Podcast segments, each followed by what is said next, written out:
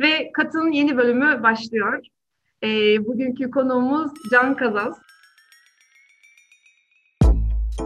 Hiçbir yerde bir evim yok Yani sabit bir yerim yok Bir sırt çantasında eşyalarla mutluluğumu Hoş geldin Can. Hoş bulduk. Başlayayım çünkü Can'ın benim hayatımda yeri çok başka. Ee, gerçekten çok ciddi bir fanınım. Ee, belki hatırlar mısın bilmiyorum ama ilk albümü çıktıktan bir sene sonra falan ben e, birazla e, Nereye Gidiyoruz'u dinlemiştim. Nereden dinlediğimi hatırlamıyorum ama galiba Facebook üzerindendi. Ve böyle yaptım. Aman Allah'ım ben bunu nasıl kaçırdım dedim ve yazdım Can'a. Facebook'tan mesaj attım. Çok üzgünüm dedim seni kaçırdığım için dedim. Yani bu kadar süre fark edemediğim için dedim ve benim aslında Can'la iletişimim böyle başladı. E, 9 yıldır da kesintisiz dinliyorum kendisini. E, o yüzden de benim için güzel bir yayın aslında olacak bu. Madem herkes Can'la ilgili anılarını anlatacak, güzelliklerden bahsederek başlıyoruz. Ben de Can'ı çok uzun süredir takip ediyorum yaptığı birçok işi. Hatta çalıştığı ekiplerle de hep kontak halindeyiz. Twitter'da da takip ediyorum onu yorumlarını.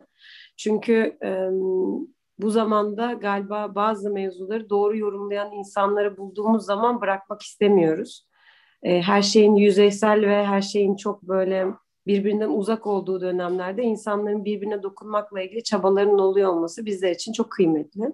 O yüzden bugün burada oluyor olman tekrar ediyorum. Yayından önce de söyledim. Ee, biz böyle tatlı bir fan ekibiyiz galiba şu anda. ben bu ekibin en yaşlısıyım. En yaşlı fanın olarak beni yaz kenara. Ee, umuyorum bu yayın da çok güzel olur. Ee, senin müzikal yolculuğunda da çok güzel olacağına eminim. Çok teşekkür Doğru. ederim. Ben şöyle bir şey hemen giriş yapmak istiyorum. Şu an hayatında bulunduğum yerde e, seni gerçekten tatmin eden, yani müzikal yolculuğuna baktığın zaman seni gerçekten tatmin eden doneler nedir?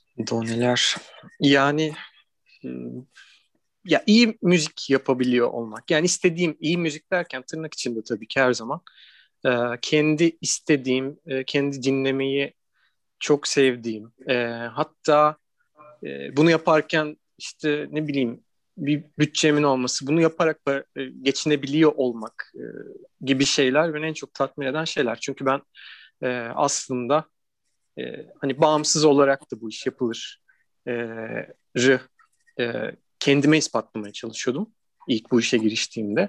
Tamamen hani o, o modeller çok yeniydi. Henüz Türkiye'ye doğru düz girmemişti.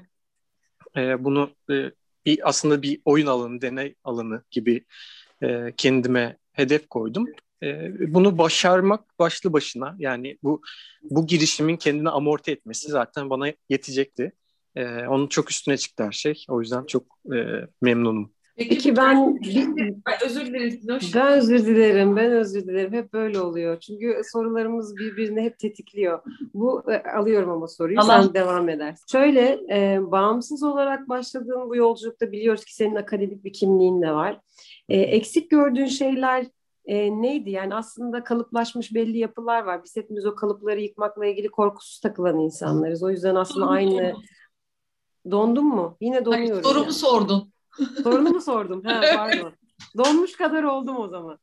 Ee, şöyle bu belli kalıplar var ve bu kalıpların dışına çıkmakla ilgili korkusuzuz. Bir kere bu cebimizde, bu şartlara ve bu coğrafyaya rağmen. Senin bu yolculuğa başlamandaki temel prensibin elbette ki daha çok risk alayım değildir. Bir şeyleri eksik gördün ki e, bunu kendin tamamlayıp kendin e, yürütmeyi tercih ettin gemini. Bu temel sebepler neydi bunları yapmanda? Eh, Temelse böyle çok eskiye gittik tabii ben e, son yeni dertlerim var artık. İlk e, temel e, şeyleri hatırlamak için hakikaten bir 10 yıl geriye gitmem gerekiyor şimdi. E, yani aslında yani dijital e, mecralar e, çok anlaşılmamıştı. Hatta biraz böyle e, yasakla yasaklanan bir şey gibiydi ilk başlarda işte. Çünkü o eski e, işte CD basalım, CD satalım, işte klipler sadece bizde olsun, televizyonda dönebilsin e, mentalitesi vardı. Ben birazcık e, bunun e, yani değişeceğini öngördüğüm için zaten geliyordu e, dijital. e, streaming platformları Türkiye'de yoktu henüz. E, bunu e, başarmak istedim ve birazcık da plak şirketlerinin o şeyini sömürü düzenini e, hani değiştirecek itkiler yaratmaya çalıştım aslında. Birazcık daha başka müzisyenlere ne bileyim yani örnek olmak çok böyle hani kibirli tınlamasını istemiyorum söylediğim şeyin ama hani bir model olsun en azından insanların görebileceği bir alternatif e, bu da olabiliyormuş e, diye e, bir model olmaya bir model sunmaya çalıştım daha doğrusu bir, bir yol e, bir yolu aslında açılmış yolu zenginleştirmeye çalıştım kendimce. E, ama dediğin gibi akademisyen olmanın bir avantajı vardı. Çünkü ben zaten hani müzik bölümünde akademisyendim ve bunun ya dünyada nasıl ilerliyor bunları takip edebiliyordum. Hem e, yani yine bir gelirim vardı dolayısıyla daha fazla risk alabiliyordum vesaire. E, en temel motivasyon dediğim gibi bir alternatif olabilmekti e, genel. Hem kaliteli müzik yapıp hem bağımsız olup bir plak şirketine muhtaç olmadan e, bir şeylerin yapılabildiğini kendime ispatlamaktı. İlk soruya da aslında aynı e, cevap veriyorum. Peki hiç dinleyici tarafında bir endişe yaşadın mı? Yani e, o kadar çok e, yeni tecrübe ettiğin bir süreçte 10 yıl öncesinden bahsediyoruz, dijital durumlardan bahsediyoruz. E, acaba kendimi insanlara ulaştırabilir miyim? Acaba hani o sıkışmayı yaşadın mı ya da ne ölçüde yaşadın? Hangi kriterlerde yaşadın? Tek başına olduğunu düş söylediğin için dile getiriyorum bunu. tek başına yola çıkmak çok kolay bir şey değil. Yani birlikte yürümek çok başka bir şey insanlarla. Korkuyu nasıl yaşadın ya da bertaraf ettin? Ya o korkuyu ya öyle bir kaygıyla yola çıkmadım ben. Zaten e, kimse yoktu ki. Yani hani e, dinleyen de yoktu, e, müzisyen arkadaşım da yoktu. Hani müzik bölümünden e, arkadaşlarım vardı etrafımda. Çok yavaş yavaş yakın hissettiğim insanları hani müzik ekip tarafında tanıştıkça zaman içinde e, kendi sürecime dahil ettim. E, onun dışında dinleyici olarak zaten sıfırdı benim başlangıç noktam. Dolayısıyla bir kaygım yoktu yani. E, sonra ben bir şeyler ortaya koydukça e, teker teker şarkılar çıkarıp SoundCloud'a koyuyordum ben. Avrupa'dan birkaç müzisyeni seçti. İstanbul şehrinden de beni seçmişti. Orada böyle bir yani çoğu yabancı e, bir takipçi geldi. Sonra Gezi oldu. Ben Gezi'de viral olan bir takım çalışmalar yaptım. E, o onun hemen ardından Yollar Öse albümü çıktı falan. Böyle bir dinleyici e, şeyi oluştu. Havuzu oluştu ve hani bazı yaptığım işleri sevdiler, bazı yaptığım işleri sevmediler. Böyle bir hala da öyle devam ediyor aslında. Sadece daha büyük bir çapta. Yani işte eskiden 10 e, bin, 20 binken e, konuştuğumuz rakamlar şimdi böyle milyon falan konuşmaya e, başladık.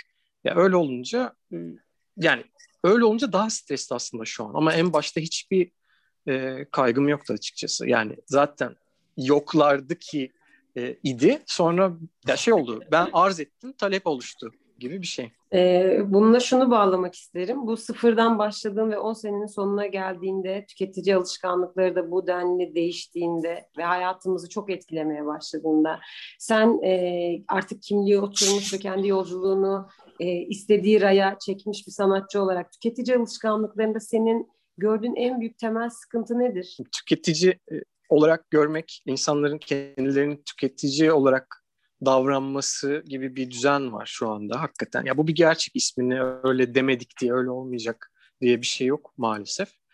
Ee, o o düzen şeyiyle ve iç içe demeye çalışıyordum. Yani insanların e, dinlemekle olan ilişkisi, dinleme eylemiyle olan ilişkisiyle iç içe ve o e, o da sorunlu bizim ülkede birazcık. Yani işte şey e, işte birbirini dinlememek, müzisyenlerin grup halinde çalarken e, yapılan, ortaya çıkan müziği dinlememesi veya işte e, dinleyicinin yapılan, ortaya konan müziği dinlememesi. Ya dinlememek derken hiçbir şey dinlemiyorlar anlamına gelmiyor bu ama e, bir kritik dinlemeyi kastediyorum. Birazcık daha derinlikli, işte daha katmanları ayırt hem bileşenlerini hem müziğin bütününü görerek bir dinle dinleme becerisi, dinleme kültürü, daha e, kalifiye dinleyici e, eksikliği var. E, bu da işte şey olmaya başlıyor. Yani ne çıkarsa çıksın bir şekilde dinlenir. Önemli olan ambalajdır. O ambalajı ne kadar iyi pazarlarsanız o e, o öne çıkar gibi bir tarafı var ama şöyle tercih edilen şey ambalaj aslında ama o ambalajı taşımak da zor bir iş. Ama o müzisyenlik değil. Yani orada işte sosyal medya fenomenleri işin içine giriyor, YouTuber'lar işin içine giriyor. Onların e, yani müzik yapabilen yapabilen YouTuber veya müzik yapabilen influencer e, gibi şeyler olduğu zaman e, sadece müzik yapabilen insanlar e, çok fazla onlarla rekabet edemiyor. Çünkü insanlar sadece müzikle ilgilenmiyor o pakette. Ee, onun o zaman ambar... sanatın bir şekilde pazarlama faaliyetinin içerisinde sürdürülebilir olması ve veya olmaması ve burada sanatçının hangi kapsamda duruşunu sergilediği önemli. Hem öyle hem de e, esas önemli faktörün ben dinleyici tarafında olduğunu düşünüyorum. Yani dinleyicinin e, gelişmişliğiyle bunlar e, daha iyi bir yere gidebilir gibi geliyor. E, öbür türlü yani ben sanatçı olarak istersem e, hani böyle bir başyapıt ortaya koyayım her seferinde e, onun çok bir kıymeti olmuyor. Daha çok e, e kişilere ne kadar dokunduğunla, onların duygularına ne kadar hitap ettiğini veya manipüle ettiğinle maalesef e, veya işte onların olmak istediği kişi ola, olabilmenle veya işte ünlü olmakla falan böyle bir çok iç içe bir süreç var. E, ya ben hani e, şey bazı insanlar daha işte bu anlamda şeytan tüyüne sahiptir, çok daha ünlü olmaya yatkındır falan. E, ben mesela çok öyle bir değilim. Yani çok da böyle etrafında çok kalabalık bir güruhla veya gözler hep üzerimde olmaz genelde benim. Ben kendi köşemdeyimdir yani. O, o yüzden o profile uymuyorum. Şu anda e, bütün dinleyici profili e, daha işte ağzı laf yapan şeytan tüyü dediğim o tırnak içindeki şeye e, daha çok kapılıyorlar. Ben birazcık e, şey kalıyorum. Ne bileyim yaşlı mıyım acaba falan gibi bir, bir yere gidiyor aklımda. Biz de kendi aramızda konuştuğumuz zaman eski alışkanlıklarımızla ilgili şey noktasındayız. Eskiden daha çok araştırıyorduk her şeyi. Müziği araştırıyorduk. İşte kim söylemiş, kim çalmış o kartonetleri okuyorduk. Kim yapmış, abi bu nasıl bir iş falan. Şimdi biraz evet. daha tek adamcılık var. Yani tek insanların sadece onların olduğu bir dünya düzenine doğru gidildiği varsayılıyor. Halbuki hepsinin altı çok dolu. Biraz galiba müziğin de kendi içinde bu dijital platformlarda tavsiye üzerine yani hep bir şey tavsiye ediliyor ya bize bunu dene. O hı hı. altında o pazarlama tüketici olmasının aslında temel sebeplerinden biri de o olabiliyor olabilir belki de. Yani hep bize bir şey tavsiye ediliyor. Bugün bu, yarın bu. Bir de bunu hı hı. deneyin. Bunu da almaz mısınız falan. Dolayısıyla aslında kendi alışkanlıklarımızı benim kendi çocuklarım da öyle, etrafındaki genç arkadaşlarım da öyle. Hani kim yapmış, ne yapmış ya abi buradaki trompeti kim çalmış bir bakalım mı dan çok uzaklaştık. Dolayısıyla aslında elimizde çok fazla müzisyen ve çok fazla yetenekli ve çok buna emek vermiş, okullarını okumuş, her şeyini yapmış, bu anlamda kariyerlerini belli noktalara getirmiş insanları aslında yok saydığımız bir sisteme doğru gidiyor. Bu biraz hı hı. sancılı. Belki de şu anda pandemi döneminde bu benim tabii şahsi ve e, belki de kabul görmeyecek bir fikrim ama pandemi döneminde müziğin ve müzisyenlerin bu kadar başkalaştırılmasının sebebi de ya da yok sayılmasının sebebi de galiba bu. Yani biz kendimize sahip çıkmadığımız bir dönemdeyiz herhalde ki yani her ne kadar hepimiz aynı dili konuştuğumuzu varsayarak söylüyorum. Hepimiz kendi işine sahip çıkmakla ilgili derin kaygıları olan insanlarız ama sistem içerisinde sanki ne kadar çok tıklanırsan o kadar başarılıymışsın gibi hissettirilmeye çalışılan ve başarı endeksinin müzisyene böyle tuhaf bir kırbaç yaratacağı düşündürülen ve insanların birçoğunun da böyle olduğunu gözlemlediğimiz tuhaf bir şekilde bir e, girdaptayız galiba. Ama bundan çıkacağımızı düşünüyorum yani. Sana da onu soracağım. Bu pandemi dönemi e, evet çok sıkıntılı bir süreç. Evet çok e, tuhaf şeyler yaşıyoruz hepimiz. Ama galiba biraz daha herkesin kabuğuna çekildiği, e, üretenin birazcık daha kazanacağı uzun vadede bir şey mi evrildi sence? Sen de öyle mi gözlemliyorsun ya da? Yani çok üretenin ben uzun vadede kazanacağını zannetmiyorum. Çok derken yani e, o bahsettiğin o kırbaçla sürekli üretmek zorunda hissederek e, ne gelirse e, release eden insanların uzun vadede çok kazançlı çıkacağını zannetmiyorum ben. Yok onu onu kastederek söylemedim. Yanlış Hı-hı. ifade etmiş olabilirim. Bu süreçte o başka bir case yani o e, şöyle söyleyelim yapımcıların ya da sistemin şu anda ne kadar çok dinleniyorsa o kadar iyi dediği bir düzende üretmeye çalışan insanlar var. Bu doğru. Fakat ben onları kastederek söylemedim. Pandemi Hı. sürecinde üreten insanların e, daha çok üretme arzusunda ya da üretenin uzun vadede kazanacağını düşünerek varsaydığım bir şey benim pandemi süreci. En azından olumlu tarafına bakmaya çalıştığım zaman. Anladım anladım. Yani işte o, o, o üretimin ben de üretimin kalitesiyle ilgili bir, bir şey söylemeye çalıştım aslında. Yani evet o kendi kalitesine ödün vermeden üretim yapmaya çalışan işte o vizyonlarını sergileyen insanlar bence zaten kalıcı olacaklar. Yani o hani pandemi bunu ne kadar etkili? Pandeminin etkisi daha psikolojik gibi geliyor bana. Mesela ben pandemi ilk girdiğimde e, e tamam benim hayatımda bir şey değişmedi. Çok fazla zaten üretime girecektim. E, evden çıkmamak için bir bahanem daha oldu gibi bir e, bir şeydi. E, ama bir süre sonra o şey olmaya başladı. İşte yani hep aynı dört duvarın içinde kalmak durumunda hissettikçe bu sefer tembellik e, tetikledi bende o birazcık. Yavaşlattı daha doğrusu ben çünkü e, bu bahsettiğimiz işte 10 yılda 15 yılda belki hiç durmadım müzik üretimi anlamında. Bu benim hani hayat biçimim aslında. İlk defa hayatımda bir pauza basma ihtiyacı hissettim. E, durma, e, duraksama ihtiyacım var. Dinlenmek istiyorum mesela. E, çünkü o şey baskısı var. E, işte bir şeyler yapmam lazım galiba kendimi çok geliştirmem lazım sanırım. E, yeterince geliştirmedim mi? Herkes evinde bir şeyler mi çalışıyor? Şu anda gibi böyle asla bilemediğin, iletişimin hafif böyle koptuğu falan bir sürece girince e, ben de o o baskıya şey boyun e- e- eğme ama böyle şey yani pes ederek birazcık aman falan diye e, vazgeçerek böyle daha iyice köşeme kapanmak durumunda kaldım. Yani çünkü bir sürü ortak çalışma da yaptım 2020 boyunca. E, bir EP, bir albüm çıkardım. Mesela etkisi hiç öyle değil. Yani sanki e, hiçbir şey yapmamışım ve işte en son Sürsün Bar albümünü çıkarmışım gibi. Çok tuhaf bir şey oluştu. E, istatistik ve e, şey atmosfer oluştu yani. İnsan göremiyor. Konserde veremedikçe, e, olmadıkça bunlar gerçek insanları karşında görmedikçe neye ne tepki verdiklerini bilmediğin zaman e, hani e, durayım o zaman gibi bir yere gidiyor insanın aklı. Ee, belki de o görmemelerinin nedeni de bilemiyorum. Ben son yaptığın Kızıl Gerdan'dan çok memnunum. Yani benim dinlemeyi sevdiğim e, bir müzik türünde aslında sen bana kavuşturdun yani böyle bir şey. Senden de bunu dinliyor olmak çok hoşuma gitti aslında. E, bu dönüşüm nasıl oldu? Yani o bildiğimiz 2000 yılına kadar aslında bir Can Kazaz var ve dinlediğimiz ondan bir tür var. Ama E, son albümle birlikte birazcık değişti aslında.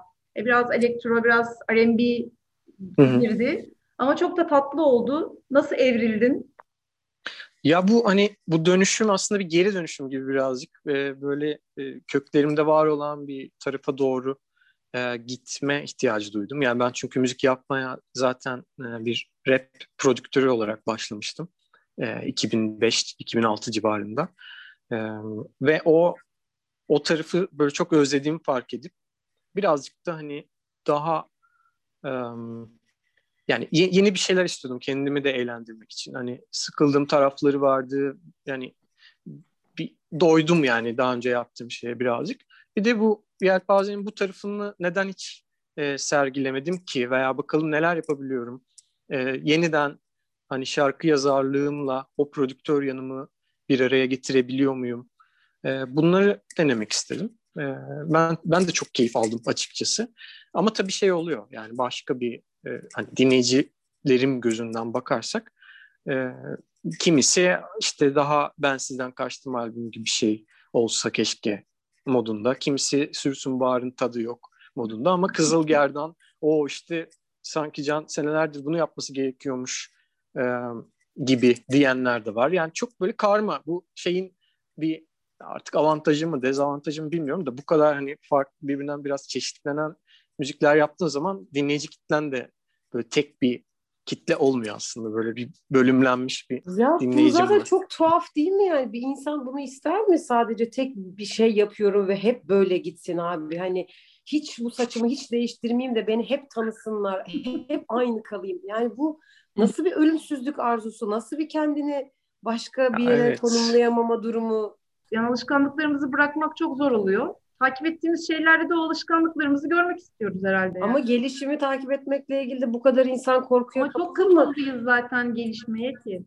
Yani şey gibi eskiden televizyonda çalışırken ben şey derdim bir ana kanalda çalışıyorum. Bir ana kanalın televizyonculuk ilkesi dışında ne gerekirse hepsini yapıyoruz. Ama bir haber, bir çocuk programı, yani bir eğitici bir şey, hiç bunlar yok ya arkadaşlar bu işte bir sıkıntı yok mu falan.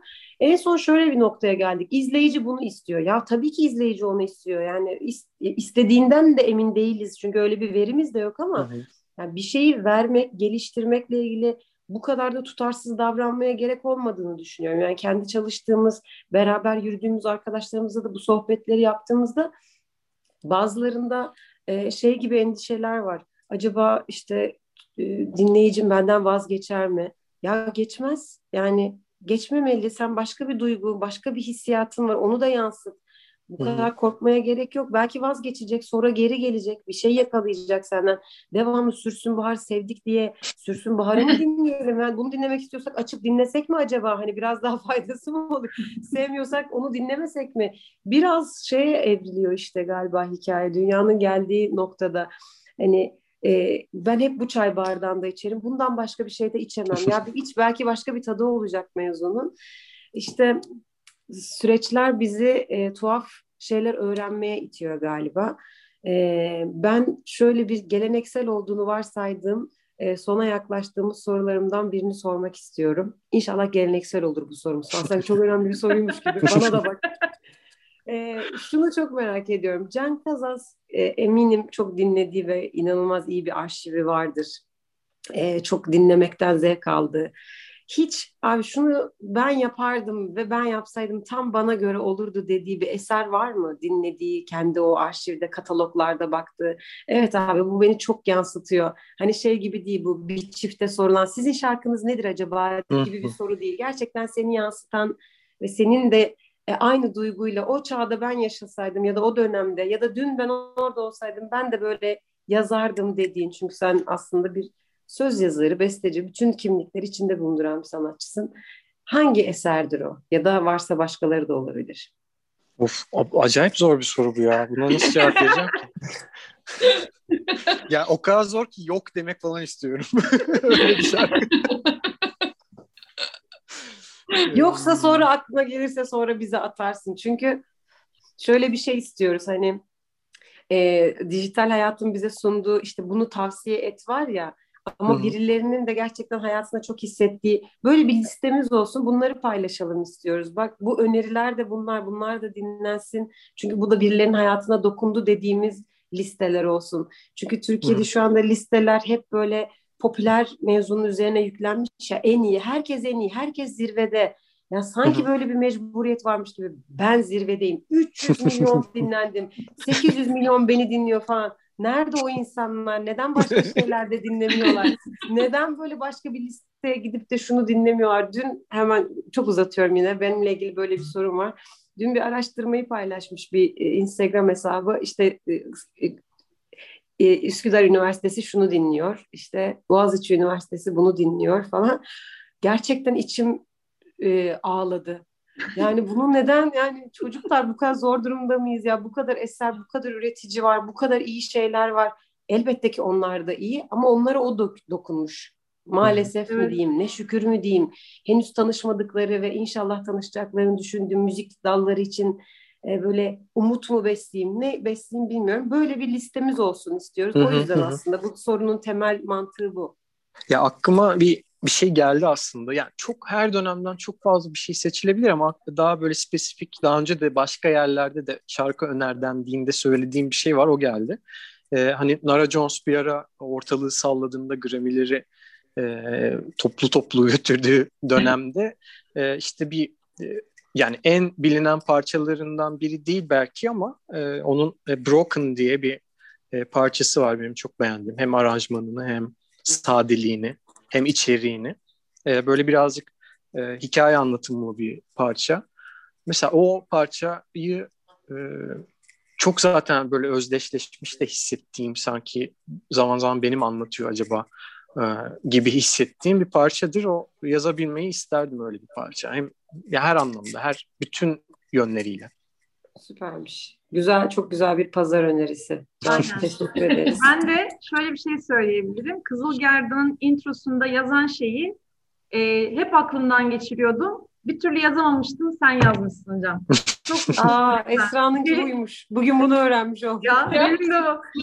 Şey, introdaki konuşmayı mı kastediyorsun? Evet, introdaki konuşmayı kastediyorum. Ya o, o- onu yazmadım bu arada. Onu ben telefonuma konuştum kendi kendime. Ee, ve yani içimdeki hakikaten derdimi anlattım sanki biriyle telefonla konuşuyormuş gibi. Bizden bir daha. Ya çünkü tam e, Fethiye'ye İstanbul'u bırakıp Fethiye'ye yerleşme e, dönemimin aslında ertesinde çıktı Kızıl Yerdan. Benim aslında o dönemki hislerimin hepsini dile getirmişsin. E, çok teşekkür ediyorum o yüzden. Ne güzel yani. Bir sürü insanın umarım öyle ortak e, buluştuğu bir yer olur.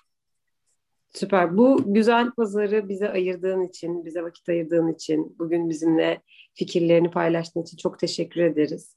Ee, Ben ederim. umuyorum e, Kızıl Gerdan da senin arzu ettiğin e, dinleyiciye ulaşır. Ee, Umarım. herkesin gönlüne dokunur ve çok daha iyi ve çok daha güzel günlerde hep beraber de konserlerde en önde muhtemelen biz geleceğiz o konserlere. Üçümüz belli artık. Beklerim her kaçı- zaman. Kaçınılmaz bir son gibi gözüküyor buradan bakınca. Biri Yalova'dan, biri e, Gölcük'ten gelecek. Ben muhtemelen Kadıköy tarafından iştirak edeceğim. Ama geleceğiz ve beraber de söyleyeceğiz diye düşünüyorum. Çok teşekkür ederim bugün Teşekkürler. için. Çok, Çok sağ olun Ee, en kısa zamanda da böyle yüz yüze güzel kahveler içip güzel sohbetler edeceğimiz böyle belki müziği kurtarmakla ilgili yapabileceklerimizle hani neler yapacağız deyip e, tekrar başa döneceğimiz günlerimiz olsun diye düşünüyorum. Umarım. Çok teşekkür ederim sana. Ben teşekkür ol. ederim. Çok sağ olun. Birileri sağ olun ama yoruluyorum. Çok çalıştım, çok uğraştım. Sizin gibi olamıyorum. Bu narin ruhu bedenimde savaşırken taşıyamıyorum. Yürüyorum yolunda yürüyorum.